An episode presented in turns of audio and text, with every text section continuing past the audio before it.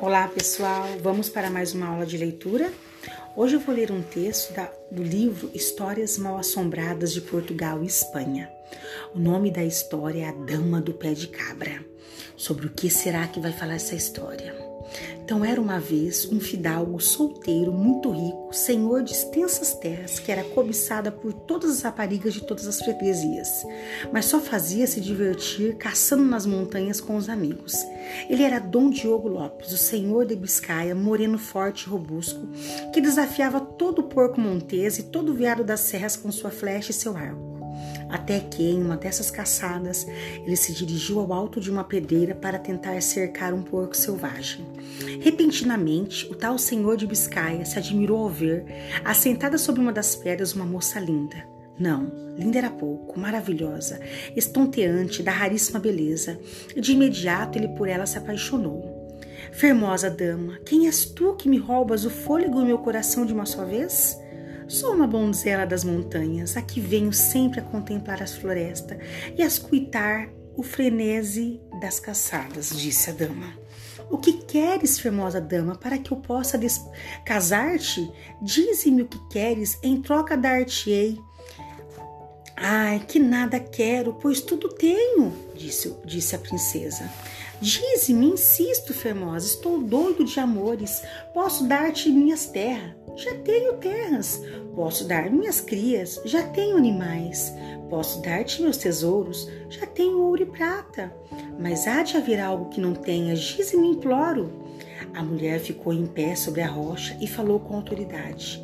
Nobre caçador, posso casar, podes casar comigo, mas minha condição é única e simples. Promete que não irá jamais pronunciar o nome do Pai ou qualquer outra oração em tua casa. Não irá mais persignar-te. Por segundos, o fidalgo de Biscaia pensou na proposta. Ora, confabulosa na intimidade, sei que é um pecado não rezar o nome do Pai, mas por outro lado, culpa esse pecado matando mais de 200 mouros e dando uma herdade a Santiago de Compostela. Deus há de me perdoar, sei bem. E segundos depois exclamou como se tivesse fechado o maior negócio: Pois está feito nosso trato, formosa dama. E casaram-se. Na noite de núpcias, quando os convivas já tinham ido dormir em seus aposentos, o feliz fidalgo tocou sua esposa para despi-la e teve uma desagradável surpresa. Um dos pés da dama, tão bem oculto debaixo dos longos vestidos de festa, era um pé de cabra.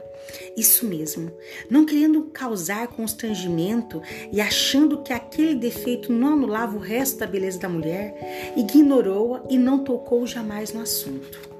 Passaram-se os anos, como passaram quase todas as histórias, para que elas tenham continuidade. O fidalgo vivia um casamento aparentemente tranquilo. Ele e a esposa tiveram dois filhos, um rapazinho e uma moça, Enigo Guerra e Dona Sol. E assim, o mais interessante, cada cônjuge tinha um animal de estimação. O senhor de Biscaia tinha um fiel canzarrão e sua esposa uma cadela preta e magricela praticamente esquelética, com cara de poucos amigos. Para ser sincero, o animal era medonho. O trato pré-nupcial tinha sido mantido e nunca ninguém pronunciara o nome do pai dentro da ampla residência do famoso senhor de Biscaia, nem familiares, nem serviçais, nem visitantes. Aconteceu, porém, que em um jantar íntimo da família, em uma daquelas quentes noites de verão, após fartar-se com deliciosa caça, o fidalgo jogou um bom naco de carne assado a seu estimado cão, dizendo a ele: Silvano, coma à vontade, pois é um cão amigo. A pondenga de minha senhora é que nada merece que o diabo a leve. A cachorra vivia ressentida de ser excluída pelo esposo de sua dona. Não lhe ganhava carinhos nem petisco. Pessoal, é isso. Até a próxima aula. Espero que estejam gostando da história. Tem muita aventura por aí.